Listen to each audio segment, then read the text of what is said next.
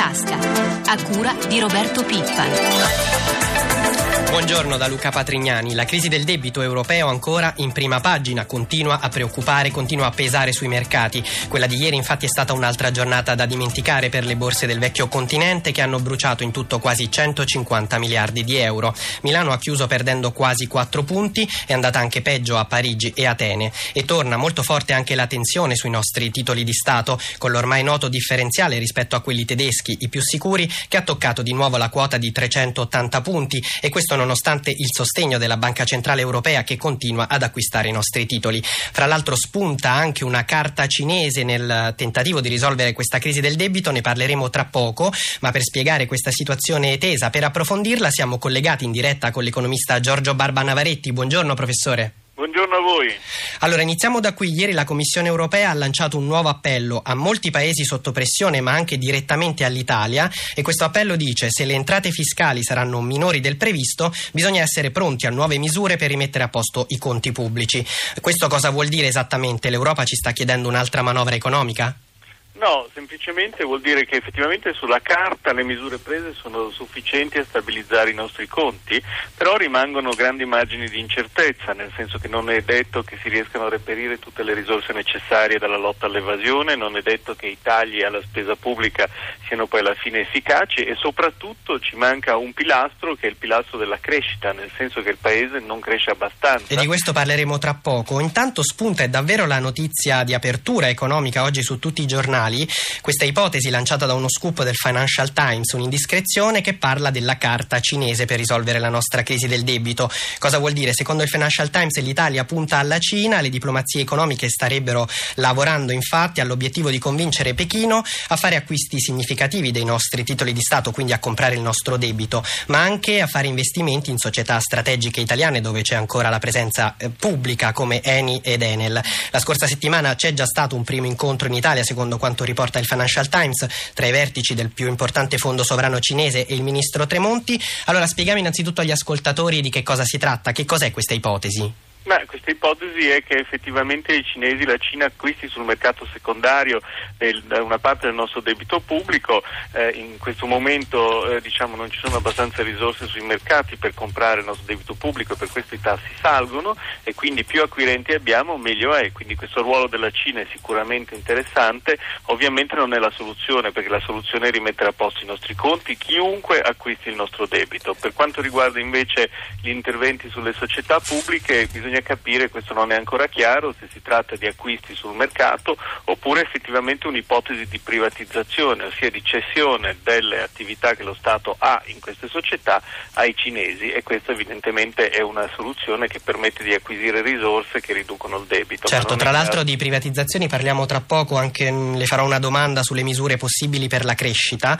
ma intanto sempre su questo interessamento di Pechino, di solito quando si parla di Cina ci si preoccupa, cambia lo scenario geo economico mondiale, la Cina ha già il 4% del nostro debito, ha una fetta enorme di quello americano, allora rivolgersi a loro per cercare di avere un aiuto nella crisi del debito cos'è? Un modo di legarsi troppo a un'altra potenza oppure no?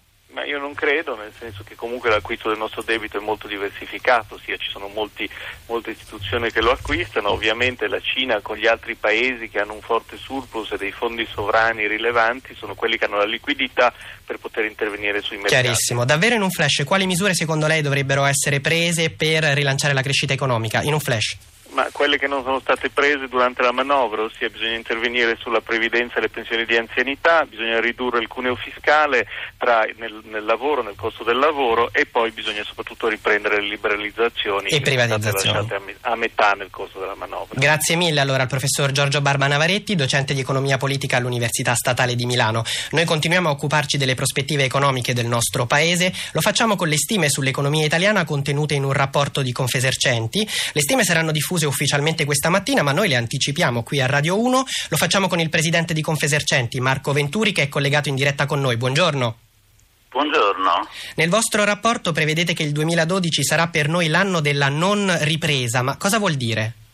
Ma vuol dire che intanto l'economia non cresce, ma soprattutto che secondo le previsioni anche i prossimi anni andremo addirittura a ridurre la crescita minima che abbiamo avuto in questa, in questa fase. Quindi questo è un dato fortemente negativo perché anche la stessa manovra è una manovra inevitabilmente depressiva perché 59 miliardi di cui 40 vengono dalla riforma fiscale non può non pesare diciamo, anche sulla crescita economica. Chiaro, a voi commercianti, a voi negozianti interessa in particolare il fronte dei consumi, gli acquisti delle famiglie, quali sono le previsioni?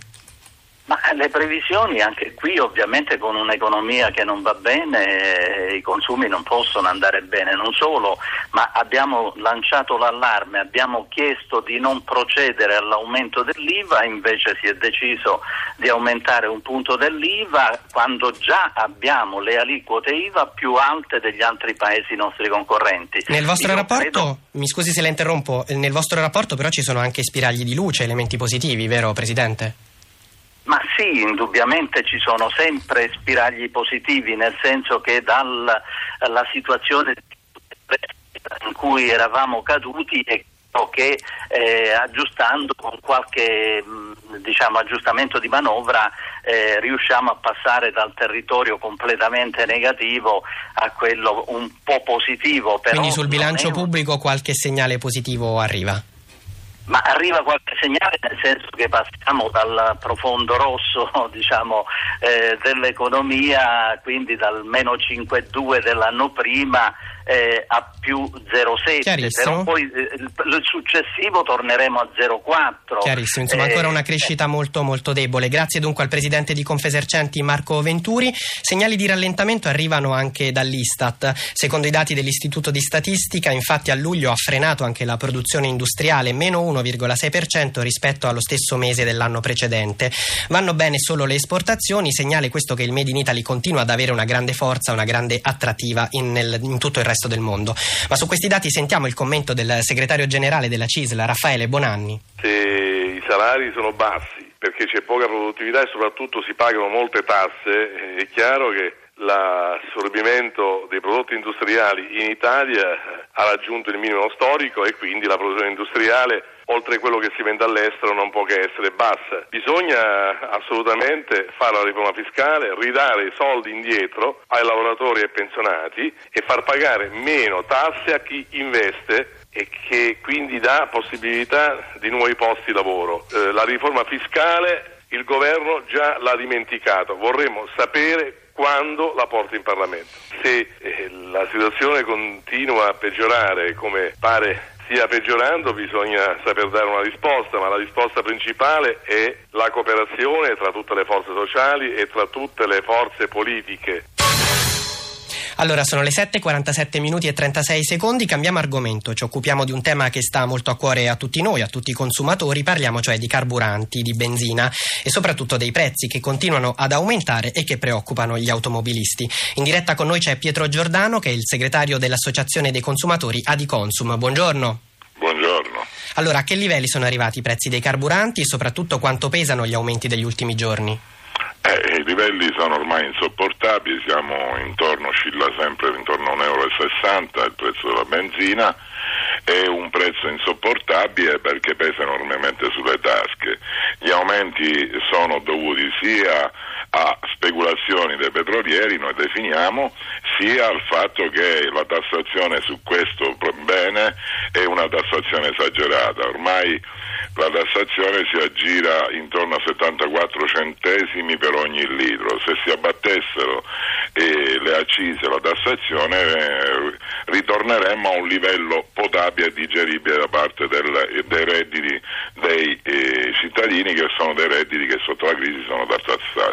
Quindi se ho capito bene voi associazioni dei consumatori da un lato incolpate un po' le compagnie petrolifere, dite che non c'è abbastanza concorrenza e dall'altro chiedete una riduzione delle tasse sulla benzina e qui entra in scena la politica. Allora sentiamo anche gli altri protagonisti di questa vicenda che sono appunto i gestori delle compagnie petrolifere, ci ha raggiunti il presidente dell'Unione Petrolifera Pasquale De Vita. Buongiorno. Buongiorno a voi. Allora, come rispondete a queste accuse, a queste lamentele delle associazioni dei consumatori? Spesso si fa questo discorso, il petrolio è molto basso, la quotazione del petrolio è molto bassa, eppure la, la benzina continua ad aumentare. Ma qui si fanno degli errori fondamentali, anche il mio, per quello che ha parlato prima di me, eh, ha fatto un grosso errore perché quando parla di tasse che stanno a 74 centesimi non tiene conto dell'IVA, le tasse stanno quasi a 90 centesimi. Questa è la partecipazione delle tasse. Secondo, quando si fanno i conti, eh, normalmente ci si riferisce a un greggio che è il greggio americano in questo periodo, non serve a nulla, è un errore metodologico, bisognerebbe approfondire di più i temi, i riferimenti vanno fatti al greggio Brent che è il greggio che è di riferimento per il mercato europeo e se andiamo quindi sul Brent, eh, quella parola speculazione che ho sentito poco prima forse verrebbe chiarita. Quindi voi dell'Unione Petrolifera dite non c'è speculazione, però è chiaro che questo peso della benzina eh, è significativo sulle tasche degli italiani, c'è un margine per ridurre questi costi, questi prezzi? Il margine si deve trovare nello sviluppo di quella iniziativa legislativa che ha portato avanti il Ministero dello no. Sviluppo Economico che a questo punto darà la possibilità di migliorare anche la diffusione degli impianti, diffusione nel senso di maggiore eh, funzionalità, non tanto di aumentarne il numero, ma maggiore funzionalità, maggiore di, diffusione del self-service perché noi paragoniamo spesso e volentieri alle altre reti ma abbiamo un self-service minore. ecco su questo, su questo esatto. punto sentiamo anche diciamo fra virgolette la controreplica di Pietro Giordano dell'associazione Adiconsum eh, ma la controreplica è molto semplice. Uno, noi chiediamo al governo di, att- di, abbattere le tasse, quindi quello che sta facendo il ministro Romani non è soddisfacente. Eh, la tassazione e le accise vanno tagliate, visto che si tratta di tasse che risalgono addirittura alla guerra dell'Eritrea. E sfidiamo, la parola è giusta, i petrolieri a un tavolo comune presso il Ministero e al blocco. Quindi un incontro. Chiarissimo, un incontro fra tutte quante le parti coinvolte. Grazie allora ai nostri ospiti Pietro Giordani della Di Consum e Pasquale De Vita dell'Unione Petrolifera. Chiudiamo allora con la nostra consueta pagina finanziaria, lo abbiamo già detto nel corso del programma, ieri malissimo le borse europee, Wall Street ha un po' recuperato chiudendo in territorio positivo in serata, sentiamo le indicazioni che arrivano stamattina dalle borse asiatiche, lo facciamo collegandoci con la redazione di Milano, buongiorno a Paolo Gila. Buongiorno da Milano, le indicazioni che giungono dall'Asia sono positive, Tokyo chiude con un progresso intorno al punto percentuale, Hong Kong è chiusa per festività, segno positivo anche per le altre principali piazze. Ricordiamo che ieri sera Wall Street ha chiuso con il Dow Jones a più 0,63 e il Nasdaq a più 1,10%. Rapidamente le previsioni di apertura tra poco più di un'ora per le piazze del vecchio continente. Sono positive, anche Milano è vista in avvio di contrattazione con un progresso intorno al punto e mezzo percentuale. Infine un flash sulla quotazione dell'euro e sul petrolio. Euro contro dollaro a 1,3665, petrolio poco sotto gli 89 dollari il barile. Grazie dunque a Paolo Gila dalla redazione di Milano. Prossimo appuntamento con i mercati dopo il GR1 delle 10 con questione di borsa. Per le vostre domande agli esperti vi ricordo potete chiamare il numero verde 800 555 941, attivo dalle 8.30 alle 9. Grazie a Francesca Librandi per l'assistenza al programma. La pagina economica termina qui.